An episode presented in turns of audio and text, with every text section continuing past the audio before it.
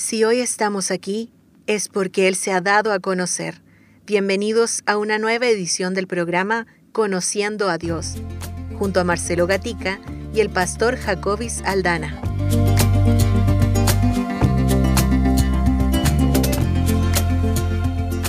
Sean todos bienvenidos a, eh, a, todos nuestros hermanos auditores en esta primera edición que tenemos en este tiempo, en esta programación especial y este programa Conociendo a Dios. La bienvenida para todos ustedes a esta hora y estaremos ya comenzando este tiempo cada semana con un tema, con la palabra del Señor y lo principal, conociendo a Dios. ¿Qué nos dice el Señor? ¿Qué nos dice su palabra? ¿Qué, qué, dice acerca de nuestro Señor? Le recordamos a esta hora también que usted puede mm, eh, volver a escuchar este, este programa a través de nuestras redes sociales, Ministerio Armonía y nuestra página web armonía.cl. Cada semana estaremos acompañados con el pastor que ya eh, tendremos aquí en este como invitado, Pastor Jacobis Aldana, eh, quien a esta hora ya le damos la más cordial bienvenida, Pastor. ¿Cómo está? Un gusto de saludarle. Marcelo, gracias. El gusto es mío y de verdad que es un placer. Yo casi ya soy parte del staff oficial de Armonía. Sí, y eso eh, me, me da mucho gozo eh, de estar compartiendo otra vez aquí y especialmente sobre un tema tan emocionante como este. Gracias por la invitación. Estaremos, Pastor, eh, en estas ediciones eh, compartiendo un tema tan importante que para nosotros como hijos del Señor es cada día conocer más del Señor. Pastor, pero antes, bueno, como usted lo bien lo decía, eh, tenemos espacios que ya conocemos como eh, entre hermanos y pastores, hemos estado como invitado, también tenemos el devocional eh, un día a la vez, también le escuchamos por la red de emisoras Armonía, y usted me corrige, pastor, porque mm, también, bueno, de hecho tenemos em, eh, yo, yo creo que ya lo ha, usted lo ha eh, dicho en alguna oportunidad, vive en Santa Marta, Colombia, junto a su esposa Keila y sus dos hijos, Santiago y Jacobo, ¿cierto? Así es, así es, está perfecto esta vez. A ver.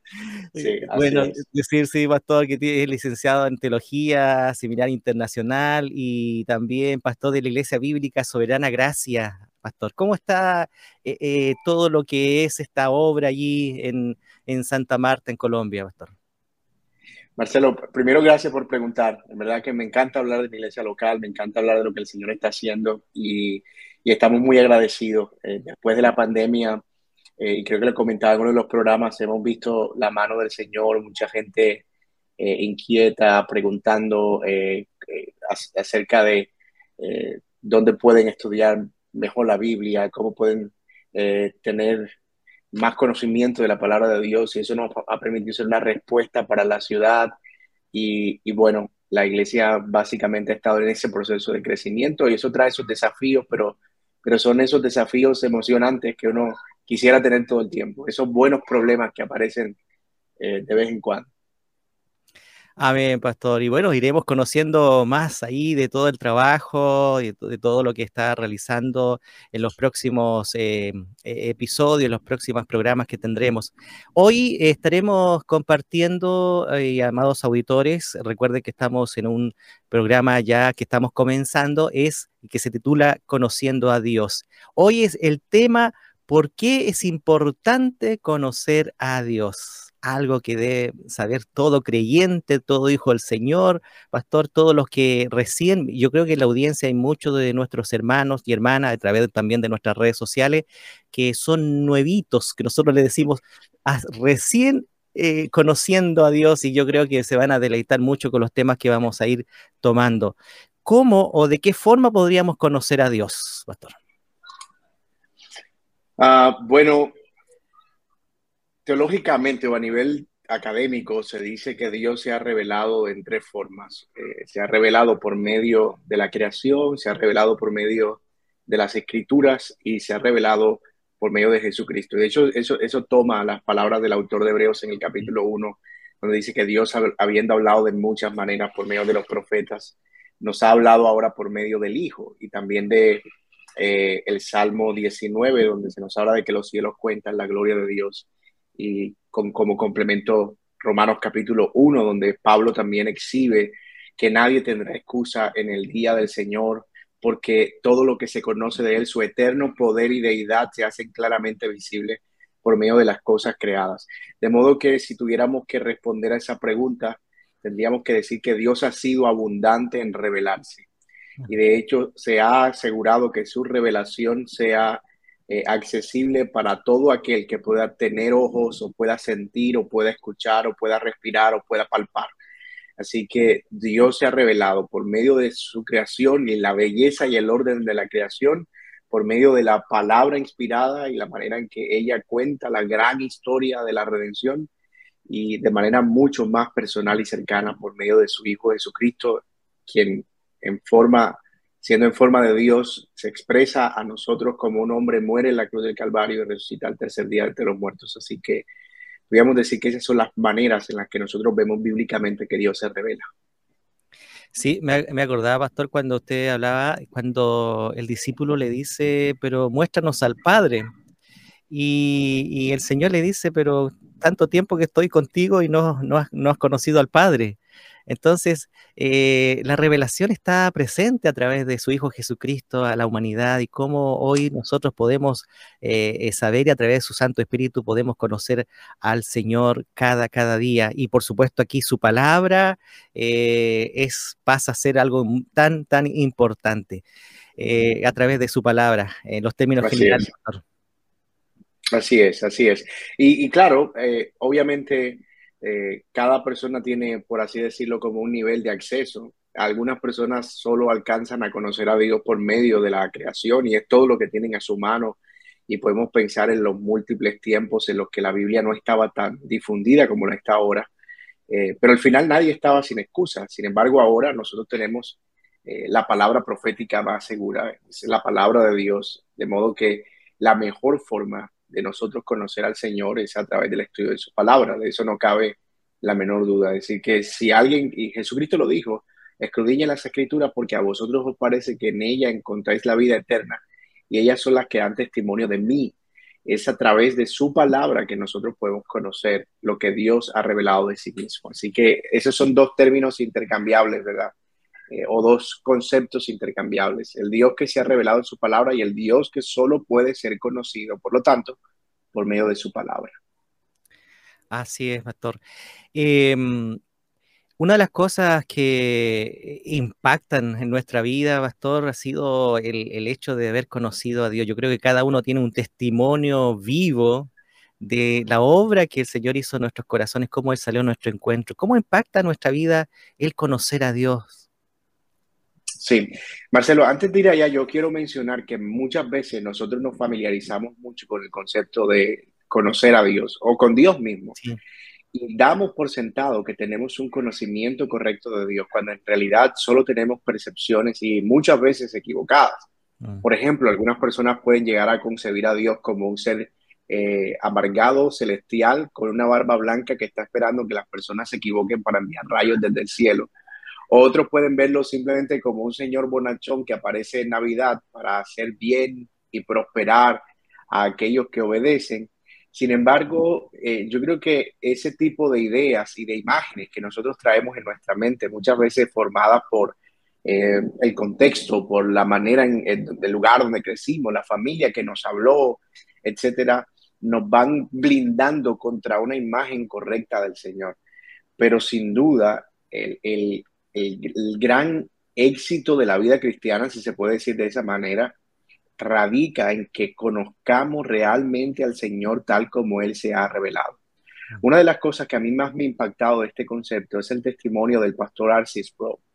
De hecho, él habla de cómo haberse encontrado con el concepto de la santidad de Dios lo ayudó a ver a él, a Dios, en la perspectiva correcta. Es decir, a uno que está sentado en el trono, que es diferente a nosotros, pero que en cierta manera ha provisto algo de Él para nosotros por medio de Cristo, para que podamos acercarnos a Él. Pero también ese concepto nos ayuda a ver nuestro pecado. Somos tan distantes, estamos tan lejos de esa santidad, que, que eso nos lleva a nosotros a vivir una vida lejos del pecado que nos aparta del Señor. Entonces, en cierta forma, el, y para responder a la pregunta de forma, de manera más directa, conocer a Dios impacta de manera directa nuestra manera de vivir, nuestra manera de caminar en la fe, nuestra manera de agradar al Señor, impacta nuestro servicio, impacta nuestra perspectiva eterna, impacta cómo nosotros tenemos, por ejemplo, contentamiento en medio de la necesidad, cuando yo entiendo que Dios es soberano. En general, es precisamente el conocer al Señor lo que hace que nuestra vida cristiana tenga sentido. Y muchas veces nosotros podemos intentar resolver algunos aspectos difíciles de nuestra vida ajustando una cosa aquí y allá, pero en el fondo todo radica en qué creemos o qué no creemos acerca de Dios. Y déjame darte un ejemplo para terminar. Piensa, por ejemplo, en una persona que acaba de perder su trabajo. Esa persona eh, entra en una crisis de ansiedad y empieza a experimentar depresión y empieza a preocuparse por el futuro, quién va a cuidar de mis hijos, quién va a cuidar de mi familia, quién va a cuidar eh, de mi futuro.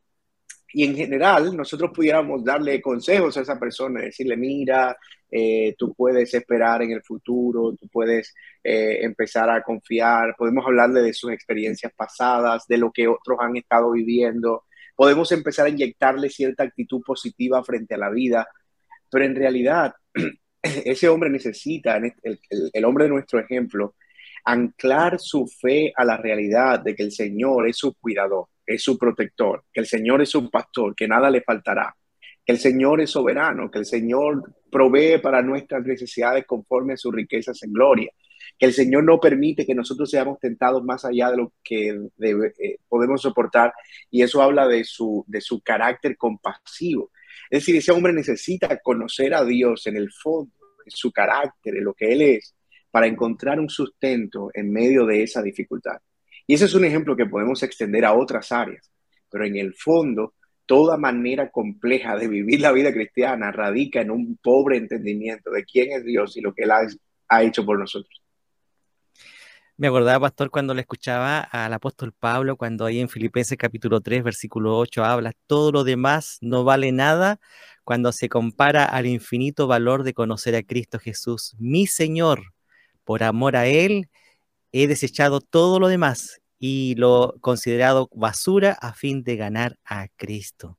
Hay un impacto, hay, aquí se ve un impacto que hubo en el apóstol Pablo de transformación, de cambio. Y realmente podemos ver eh, cómo eh, el apóstol pudo seguir al Señor y en algún momento también lo dice, lo dice, pastor, ¿se acuerda usted cuando dice ser imitadores de mí como yo de Cristo?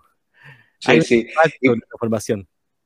Sin duda, y déjame agregar algo, eh, Marcelo, porque algunos pueden estar pensando como esto, ¿acaso entonces es eh, conocimiento bíblico? Y entonces entre más conocimiento bíblico tenga y teología propia, que es el estudio de la doctrina de Dios, entonces un mejor creyente seré.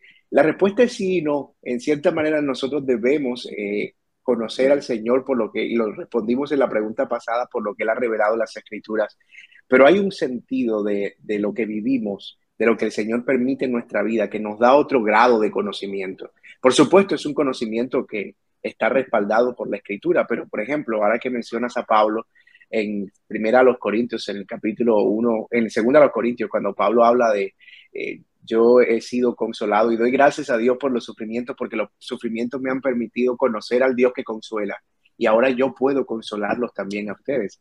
Es decir, el Señor va a permitir en su soberanía que a través de muchas pruebas, tribulaciones, como dice Santiago en primera de Pedro, nosotros le conozcamos más y, y, a través de esa experiencia enriquezcamos el conocimiento que ya estamos extrayendo de la palabra de Dios. Porque una cosa es, es conocer los conceptos acerca de la soberanía de Dios y poder definirla.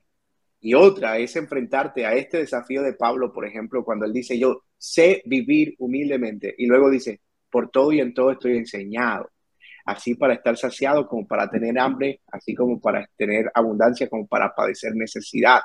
Si todo ese conocimiento de Pablo era un conocimiento que había sido adquirido en, en su experiencia complementada con lo que ya él conocía desde las escrituras. Así que no debemos menospreciar el hecho de que el Señor permita situaciones en nuestra vida con el propósito de que nosotros le conozcamos mejor. ¿Sabe? Estaba eh, pensando, Pastor, que mm, eh, algún auditor esta hora está en la sintonía y dice, pero yo, ¿cómo tengo la convicción? Eh, ¿Realmente yo conozco a Dios? ¿Cómo puede la persona saber de que realmente conoce a Dios? ¿O cómo o ha habido un impacto en su vida? ¿Cómo puede ahí reflejarse esto de, de saber de que realmente conoce a Dios? Porque como bien usted lo decía, a veces por la teoría, a veces porque hubo un conocimiento, un estudio de, alrededor o, de, la, de, todo lo que es la, cuando dice el Salmo 19, los cielos cuentan la gloria de Dios y el firmamento anuncia la obra de sus manos. Aparentemente decimos ahí, ahí está el Señor, pero más allá, es más allá de todo lo que podemos ver en, en eso. Sí, yo no quisiera ser reduccionista con la respuesta, pero pero yo diría, pudieras asegurarte primero si has conocido a Cristo. Y más, más por lo que por lo que mencionaba de, Señor, muéstranos al Padre. Y él dice, bueno, quien me ha visto a mí ha visto al Padre. Entonces pudiéramos decir que si alguien ha conocido a Cristo, entonces ha conocido a Dios. Ahora, eso es un poquito más fácil de, no, no es más fácil, pero sí es un poquito más trazable. Podemos ver algunas evidencias de si alguien ha conocido verdaderamente a Cristo. Por ejemplo, ¿cuál es tu actitud frente al pecado? Si tu actitud frente al pecado es una actitud en la que simplemente tú sientes que estás cometiendo un error, pero no que estás cometiendo un pecado ofendiendo a alguien, entonces muy posiblemente tú no has conocido al Señor. Eh, eso por un lado. Por otro lado es cuál es tu actitud frente a la muerte. Es decir, ¿cómo ves tú eh, tu vida después de partir de este mundo? ¿Cómo consideras que tú eh, te, enfrentarás a la realidad de que tus ojos se abrirán después de, tu último suspiro en esta tierra? ¿Cuál es tu expectativa y dónde anclas tu esperanza? Y por otro lado, yo diría también que es eh, un sentido de cómo tú te relacionas con el prójimo. Y yo estoy tomando aquí eh, algunas palabras de, de Juan, perdón, en primera de Juan. Él dice, si ustedes dicen que me aman o me conocen, ah, y, pero no pueden hacer eso evidente en su prójimo o en su hermano, yo cómo pudiera creerle. Es decir, si no pueden amar a su hermano y servir lo que lo ven, ¿cómo yo voy a creer que ustedes pueden tener ese sentido o esa inclinación hacia mí que no me ven? Entonces, de alguna manera, eh, nosotros expresamos el conocimiento del Dios invisible en la manera en que nos relacionamos con, con su creación, en específico con nuestro prójimo. Así que yo no creo que esa sea una lista exhaustiva para nosotros hacer check y decir he conocido a Cristo, pero creo que nos ayuda. ¿Cómo veo mi pecado? ¿Cómo veo la vida eterna o mi vida después de la muerte? ¿Y cómo estoy viendo mi relación con mi prójimo? Creo que son algunas preguntas de diagnóstico con las que yo pudiera examinar si realmente estoy o no en Cristo. Si he conocido o no al Señor. Sí, eh, así que em, sabe, sabe, Pastor, que em, una de las cosas que impactan y, deberían estar impactando todos los días es cuando leemos la palabra y conocemos a Dios y vamos conociendo más a través de la escritura. Esto es un constante impacto en nuestra vida. ¿Cómo Absolutamente.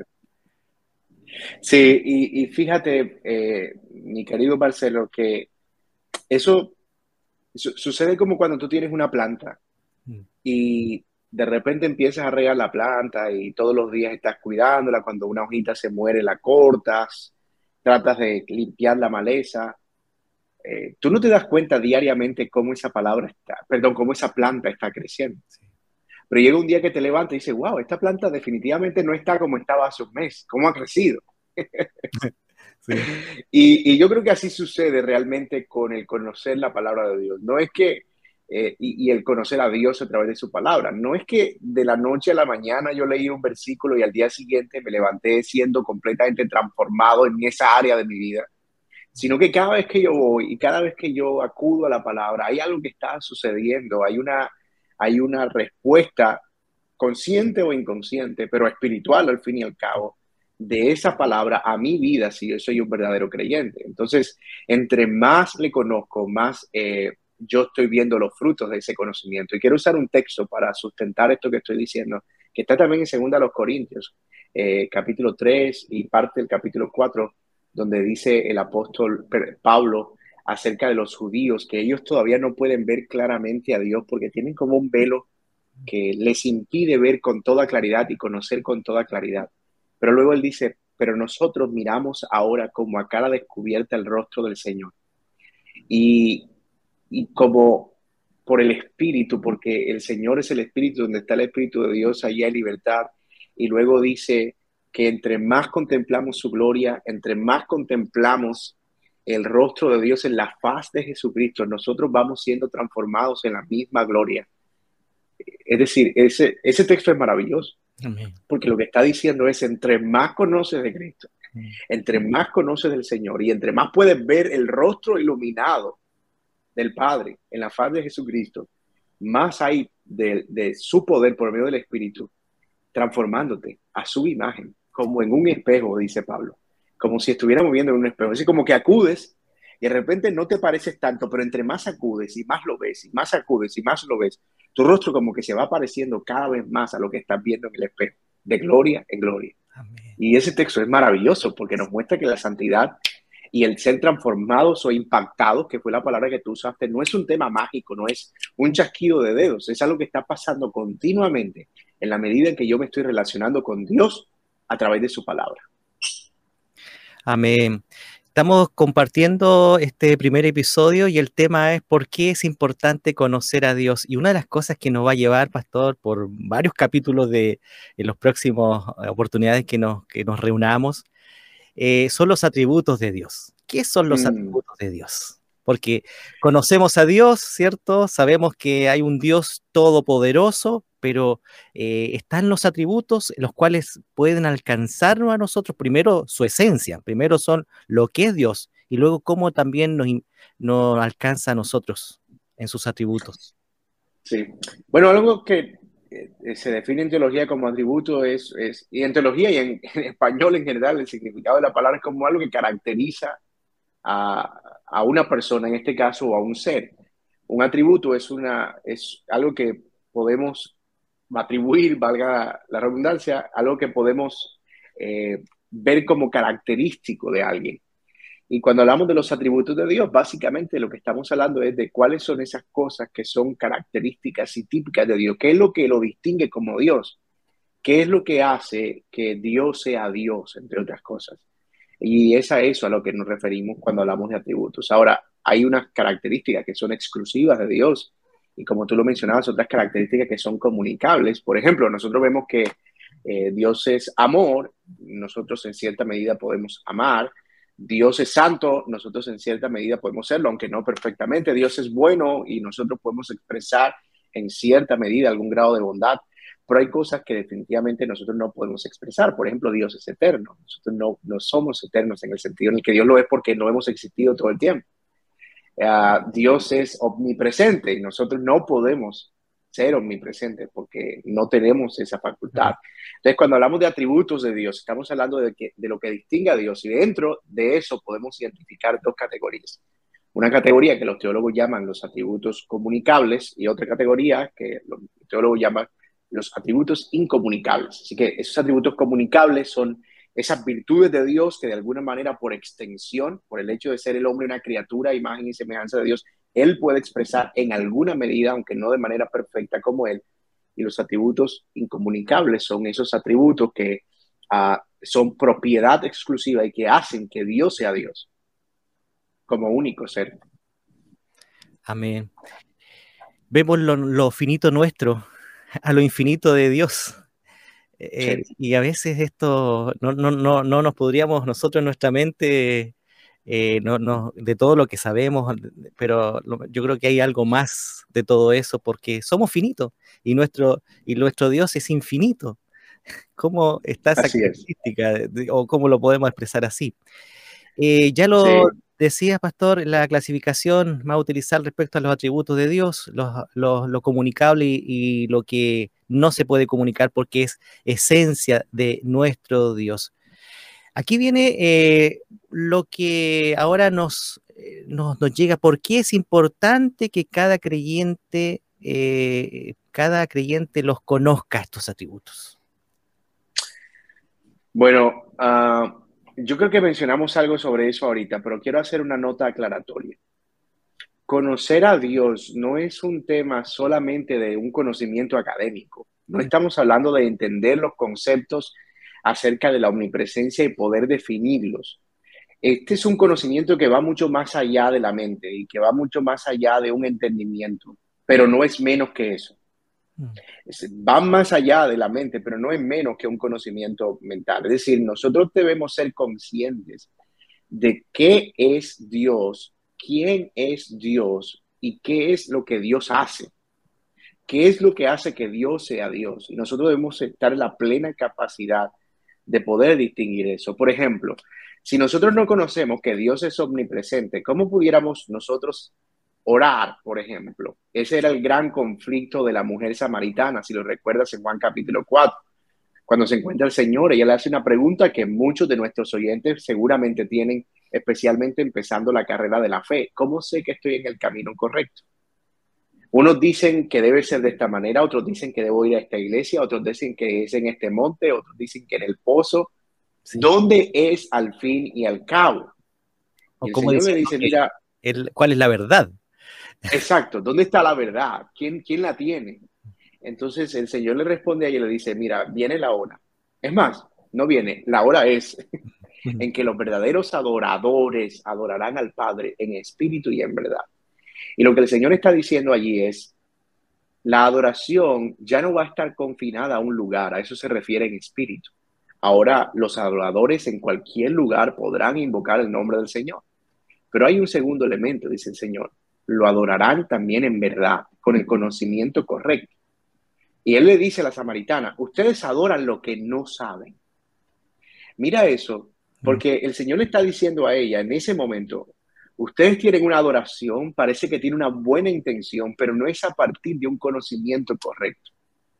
Por el contrario, dice el Señor, los judíos quienes se quedaron con la ley, recuérdense ustedes que samaritanos y judíos se habían separado hacía muchísimo tiempo, desde los días de Jeroboam, las diez tribus del norte tomaron como capital a Samaria y las tribus del sur, Benjamín y Judá, estuvieron siempre como capital a Jerusalén. En cierta manera ellos se quedaron con el templo y con el culto y de alguna manera también con la palabra, en el norte se mezclaron más el, judaísmo con otras religiones, los, los filisteos, por ejemplo, y otras religiones paganas, y era una especie de sincretismo religioso, una mezcla de religiones. Y los samaritanos tenían esa, esa herencia eh, sincretista, por así decirlo. Pero los judíos habían preservado, y digo entre comillas porque no fue una cosa perfectamente pura, eh, toda la herencia eh, de los padres, toda la herencia de Abraham, de Isaac y de Jacob. Entonces Jesús le dice a ellos, a la mujer, ustedes adoran lo que no saben, nosotros adoramos lo que sabemos, porque la salvación viene de los judíos. Y ese no es un comentario arrogante de Jesús, no está diciendo nosotros somos mejores que ustedes o porque tenemos más conocimiento, él lo que está diciendo es, hay una medida en la que la verdad ha estado disponible en cierto sentido para nosotros y tal vez ustedes han estado más limitados acerca de esa verdad. Y él lo que le está diciendo es, ha llegado la hora de que los verdaderos adoradores le conozcan en espíritu y en verdad. Entonces, fíjate que la mujer tenía un entendimiento de que podía adorar a Dios solo en un lugar. Pero en el momento en el que el Señor le declara la verdad y le dice, mira, es en espíritu en cualquier lugar y es en verdad basado en un conocimiento correcto, Él está dando una nueva normativa su vida, por supuesto, iba a cambiar en ese momento. Así que, ¿por qué es importante que conozcamos los atributos? Eh, básicamente, mi querido hermano, porque nuestra adoración depende de eso. Porque nuestro servicio depende de eso. Porque nuestra lucha con el pecado depende de eso. Porque el continuar la carrera depende de eso. No podemos adorar lo que no conocemos. Es simple.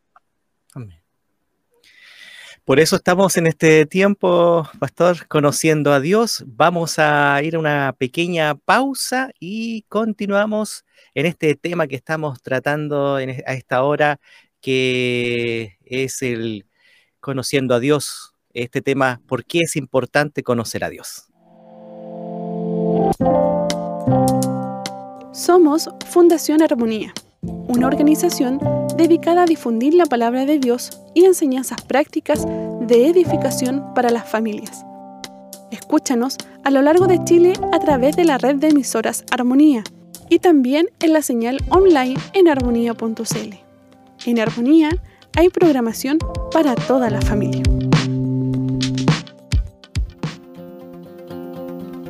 ¿Sabías que llevamos más de 30 años de ministerio? Sí, de la mano de Dios, hemos estado por más de 30 años llevando la palabra de Dios a través de las ondas radiales a todo Chile. Conoce más de nosotros en www.armonía.cl, donde también encontrarás noticias, reflexiones y también puedes volver a escuchar todos los programas radiales. Aunque sea una larga y angosta franja de tierra, estamos muy cerca. ¿Cómo? Cada vez que sintonizas Armonía, te conectas con locutores e invitados de todo Chile. Porque si tenemos a Cristo, todos tenemos algo que compartir. Armonía, unidos en Cristo. Continuamos en este segundo segmento de este espacio que estamos comenzando y que junto al pastor Jacobis Aldana, desde Colombia, pastor, ahí está usted, y yo quien le habla, hermano Marcelo, desde la ciudad de Valdivia, sur del país, aquí en Chile. Eh, eh, estamos entonces compartiendo eh, este tiempo conociendo a Dios. Hoy el tema, ¿por qué es importante conocer a Dios? Y la pregunta, pastor, ¿de qué manera se traduce este conocimiento de una vida que glorifica a Dios?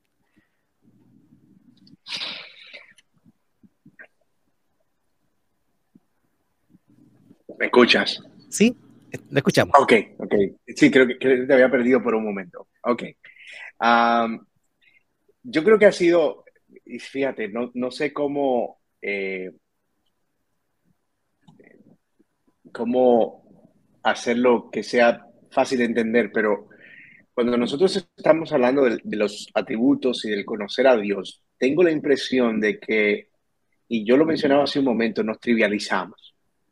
Eh, por ejemplo, es muy fácil hablar del amor de Dios, imaginarnos eh, un corazón, es muy fácil hablar de, eh, qué sé yo, la misericordia de Dios, la ira de Dios, pero hay atributos tan importantes de conocer que básicamente mucho de nuestro entendimiento del Señor está ligado a ellos.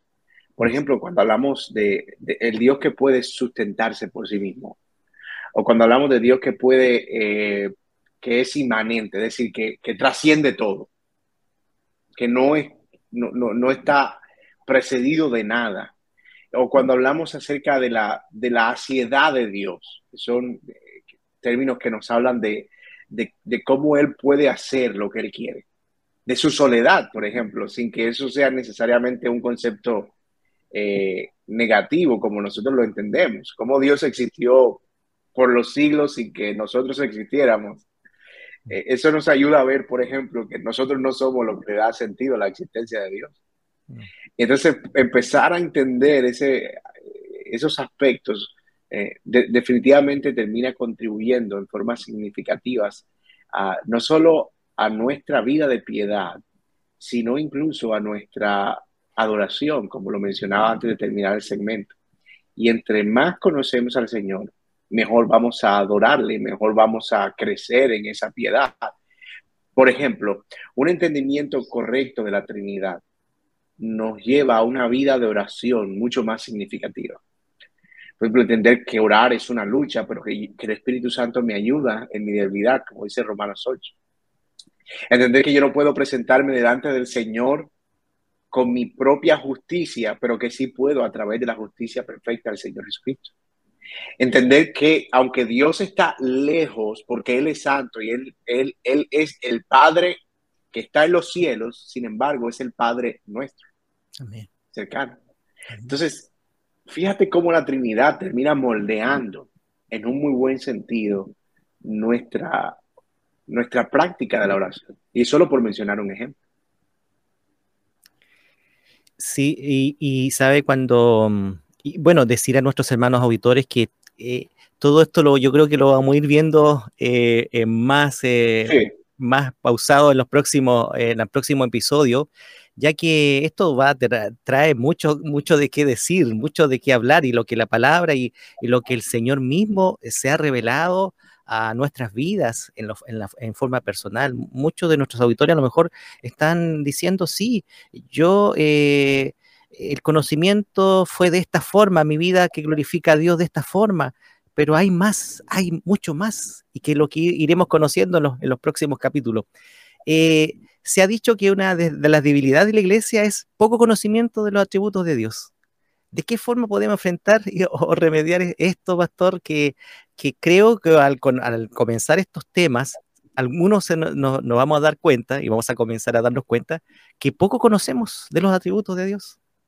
Sí, ah, yo creo que eso no es una declaración alegre, decir que esta es una de las grandes tragedias. Mm. Y no estamos hablando de la iglesia contemporánea, estamos hablando de la iglesia a lo largo de su historia. Es decir, este ha sido el gran desafío y el gran reto.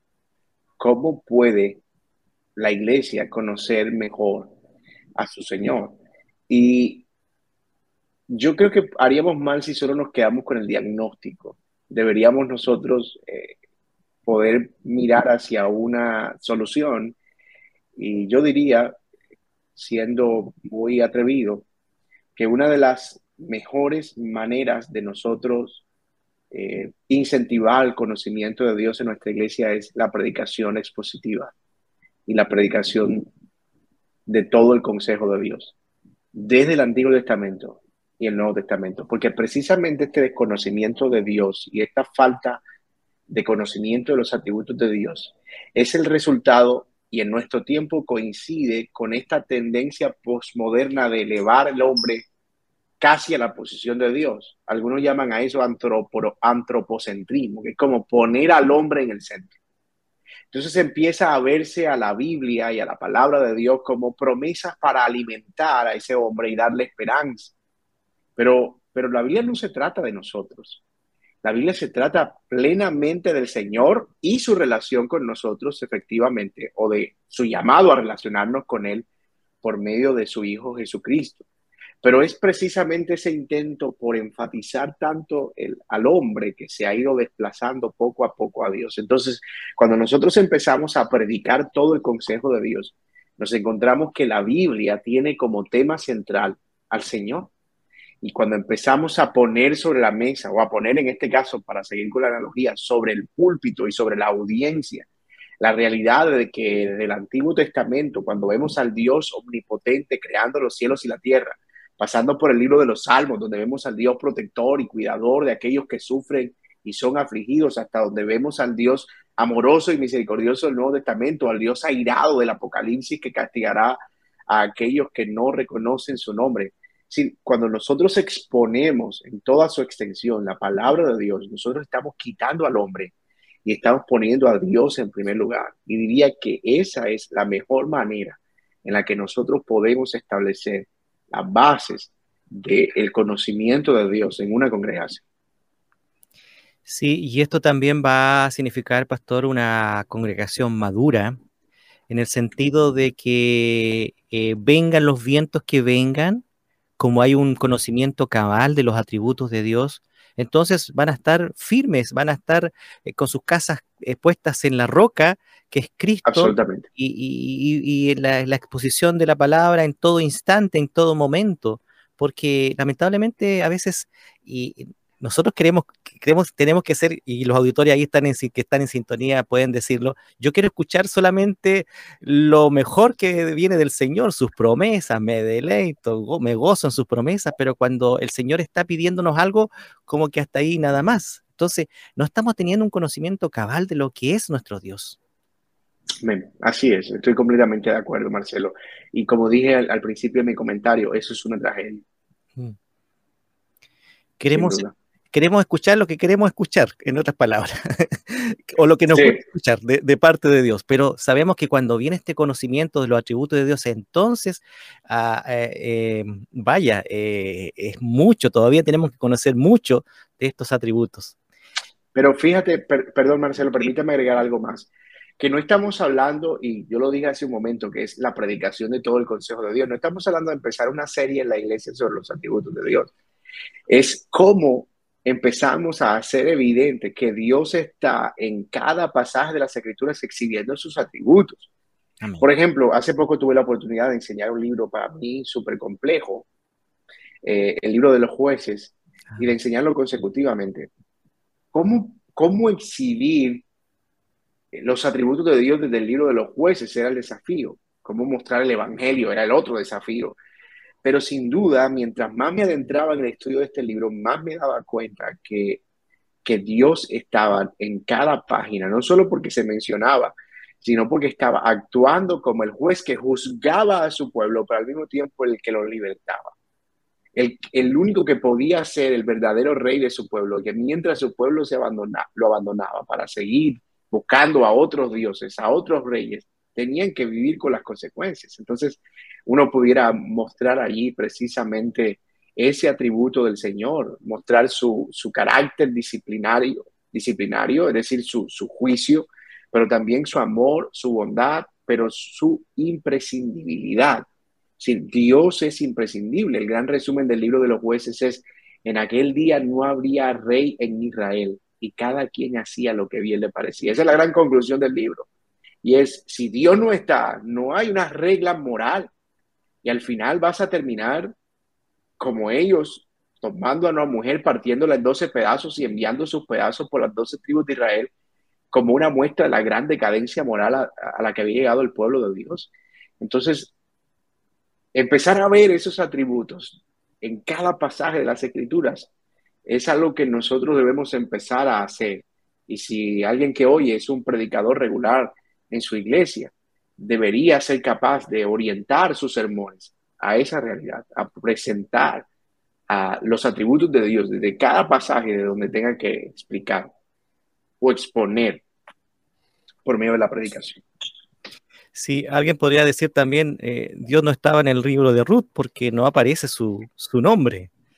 O de Esther, más bien. Del, Perdón, libro de Esther. Esther, Esther. Sí. Pero él está ahí y su soberanía. Y cuando uno, cuando está el rey teniendo ese sueño y de repente no podía dormir, y dicen, tráigame los libros de las memorias de los reyes y se encuentra con que a Mardoqueo no lo habían premiado. Eso, eso no era una casualidad. No. Dios estaba ahí. Sí, Dios estaba ahí. Dios está en todo nuestro, en nuestro andar y nuestro caminar. Eh, cuando comenzamos a, y, sabemos los atributos, o, o, como bien lo decía Pastor, eh, lo tenemos vivo, está la vivencia de, de toda nuestra vida diaria, está el Señor y mostrando su atributo, entonces seguimos eh, amando más su palabra, la importancia, eh, pastor, que debe tener a los creyentes el tiempo devocional con la palabra de Dios a propósito de que estuvimos en el mes de la Biblia y, y se animó a muchos a tener tiempos devocionales, tiempos de estudio. Eh, ¿Qué importancia tiene para el creyente, para el Hijo de Dios, ese tiempo devocional? Uh, bueno, ya, ya, hemos venido diciendo que realmente el conocimiento de Dios viene de muchas maneras, pero la mejor forma de conocerlo es por lo que Él ha revelado en su palabra. Incluso es allí donde conocemos a Cristo y podemos conocerlo mejor a Él, pero a Cristo le conocemos por medio de su palabra. Y yo creo que en cuanto al tiempo devocional, eh, si seguimos exactamente la misma dinámica y la misma relación de compromiso que tenemos con, eh, con con el resto del estudio de las escrituras, nosotros vamos a extraer de allí mucho acerca del carácter del Señor. Una cosa que, que, es recomendable, especialmente para estos tiempos devocionales, si tienen el propósito, si alguien tiene el propósito de conocer más a Dios, es emprender un estudio o una lectura devocional del libro de los Salmos. Los Salmos contienen una abundante referencia acerca de los atributos de Dios y creo que es uno de los mejores lugares en los cuales podemos refugiarnos para encontrar atributos que probablemente no encontramos en ningún otro libro de la Biblia. Por supuesto, toda la Biblia está emanando los atributos de Dios una y otra vez, pero a través de los salmos nos estamos encontrando de manera mucho más reflexiva e íntima y, eso ayuda muchísimo. Otra cosa es establecer también eh, patrones de estudio devocional. Si un devocional no es solo abrir la Biblia y leerla, yo estoy interactuando con ese texto, estoy haciéndole preguntas a ese texto. Y una de las preguntas que yo puedo hacerle al texto es, no solo qué me está diciendo Dios aquí, sino dónde puedo ver a Dios aquí, qué atributo de Dios puedo ver en este pasaje. Sí, y, y, y cada vez que tomes una porción, pregúntale al texto qué atributo de Dios estoy viendo en este texto. si estás viendo la misericordia, el amor, el juicio, el poder, eh, si estás viendo su justicia, si estás viendo su santidad, cualquier atributo, ya sea de manera eh, explícita o inferida que puedas encontrar, eh, ayuda. Y cuando hacemos los devocionales siguiendo esa estructura, dejamos de, de ver solo lo que el texto tiene que decir para nosotros, para ver qué es lo que el texto tiene que decir de Dios. Así que yo considero los devocionales una de las mejores maneras que nosotros tenemos a nivel individual de conocer al Señor, a nivel de iglesia la predicación, a nivel individual el estudio devocional de las escrituras, pero el estudio, eh, el estudio intencional de las escrituras a través de la devoción. Y, y creo que eso le añade a esa importancia un elemento de valor. Sí, al escucharle, eh, al escucharle eh, muchos de nuestros hermanos eh, le, va a venir un poco de pena. ¿Por qué? Mm. Porque corriendo en la mañana, en todo su quehacer, de llegar a la hora al trabajo o al estudio, a veces ese, pancito que le llamamos nosotros, que es un, texto bíblico que, que viene, uno lo saca y lo lleva, hasta lo puede ir leyendo de camino. Eh, no va a significar lo que verdaderamente pudiera hacer, eh, la, efectividad que pudiera tener la palabra. Esto entre paréntesis, pastor, ¿cómo entonces, qué se puede hacer allí? Eh, manejar un poco más con los tiempos, ¿cómo ha sido su experiencia? Mira, en eso yo creo que cada persona tiene una, unos ritmos distintos y deben conocerse cada uno a sí mismo. Todos quisiéramos tener el ideal de tener un devocional a las 5 o 4 de la mañana, antes de que raye el alba, como lo hacía David, o todos quisiéramos tenerlo como lo tenía Daniel, tres veces al día. Sin embargo, cada uno tiene dinámicas diferentes. Algunas personas pueden tener su tiempo devocional por la noche, tal vez porque deben empezar temprano su trabajo y, pueden hacer solo una breve oración para encomendarse al Señor en la mañana, pero luego en la noche ya tienen un poco más de tiempo, no solo para la devoción familiar, sino para la devoción personal. Entonces, no sentirse mal por eso, es decir, no es, no es para nada un problema, porque al fin y al cabo, si estás teniendo un devocional en la noche, es como si lo estuvieras teniendo muy temprano para el día siguiente. Entonces, eh, eh, dependiendo de cómo tú lo estés viendo, ¿no? Entonces, yo creo que deberíamos no ser como tan cuadriculados en ese sentido y más bien ser realistas acerca de nuestra propia dinámica si tú eres alguien a quien se le dificulta por la razón que sea, eh, qué sé yo, levantarse muy de madrugada, entonces no establezcas una, un patrón en el que digas, me voy a, a, a, prometer a mí mismo este 31 de diciembre que voy a tener devocional todos los días a las 5 de la mañana, porque muy seguramente durará las 3, 4 semanas, pero luego cuando ese patrón empiece a romperse va a ser difícil. Entonces, acomoda los hábitos de acuerdo con lo que ya son tus patrones de tiempo. Por supuesto, si tú crees que tienes el espacio para crear un nuevo hábito, eso sería una bendición. Y si tienes la posibilidad de crear un nuevo hábito, no deberías dejar de intentarlo.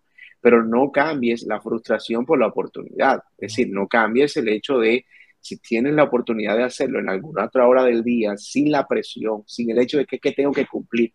Y, y, de hecho, aquí quiero hacer una recomendación, especialmente con este tema de los planes de lectura, que a veces tengo que leerme mis tres capítulos de lectura diaria para leerme la Biblia en un año.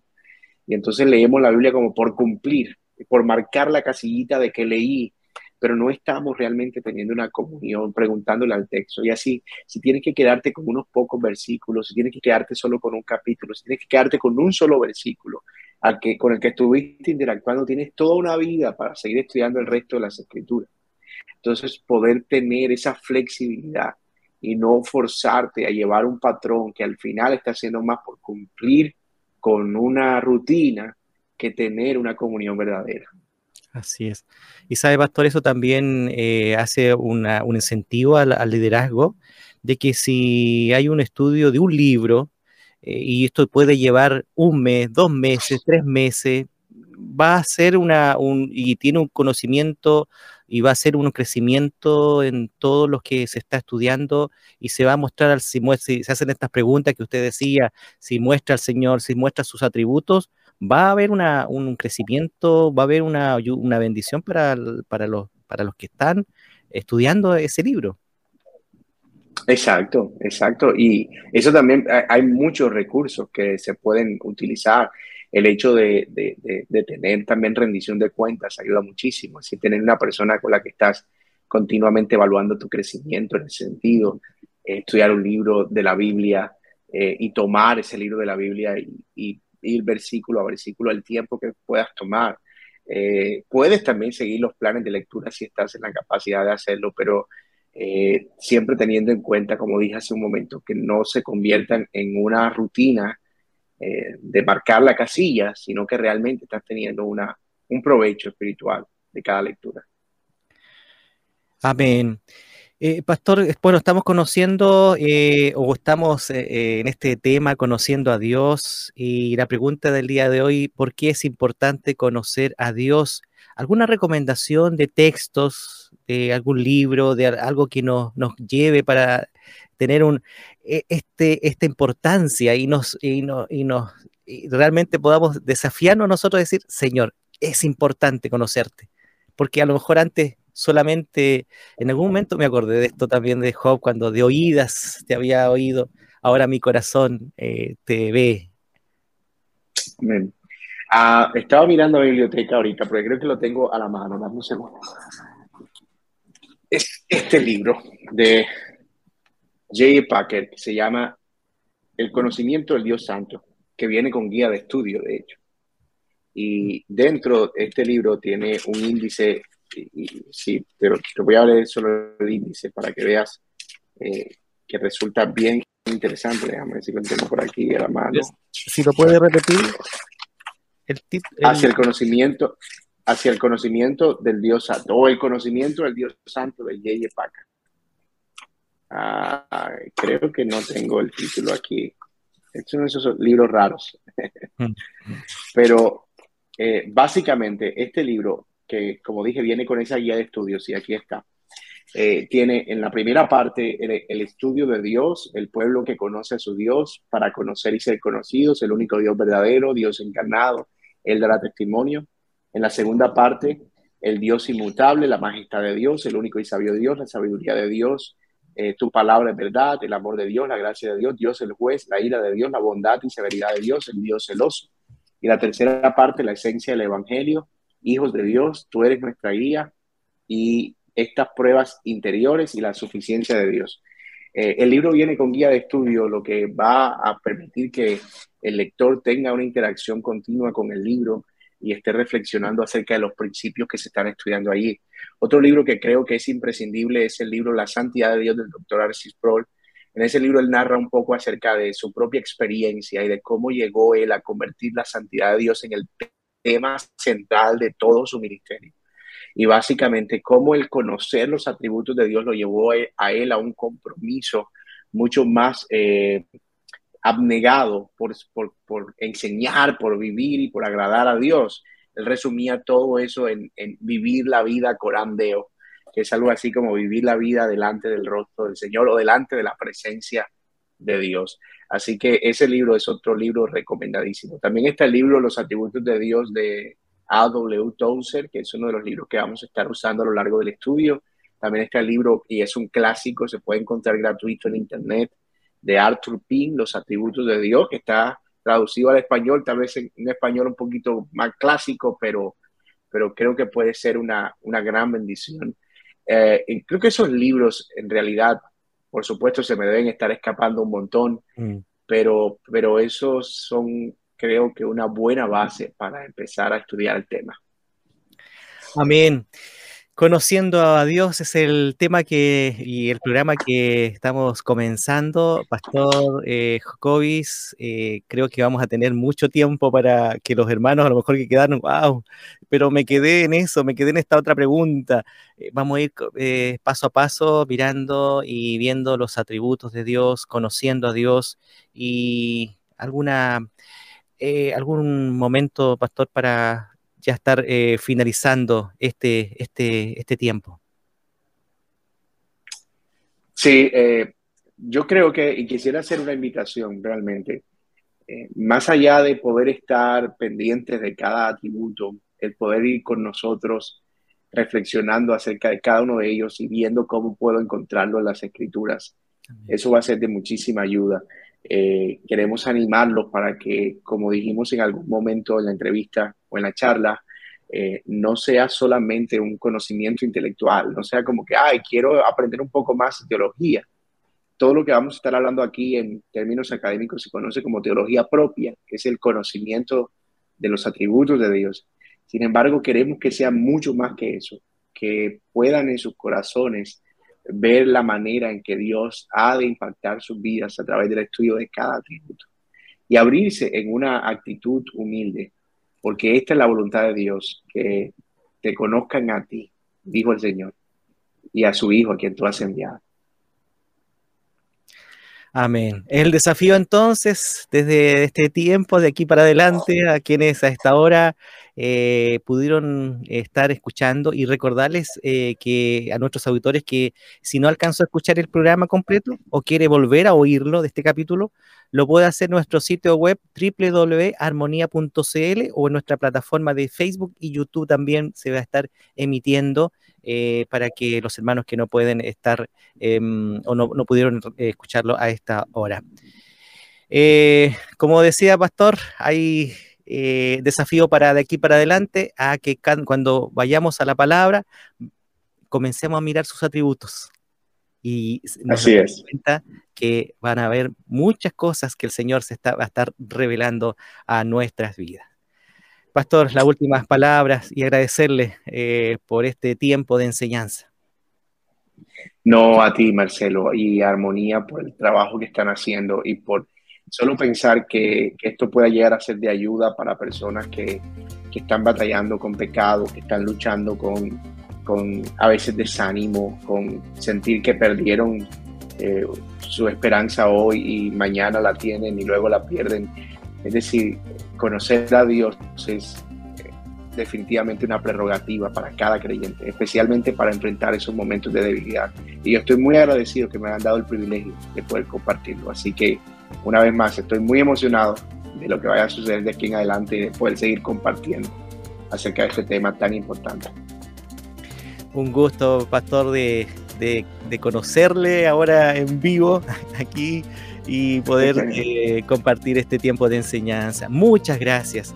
Ah, y muchas gracias también a la, sintonía que hasta ahora hay, eh, que les habla el hermano Marcelo, y esto fue Conociendo a Dios. Hasta luego. Hasta luego.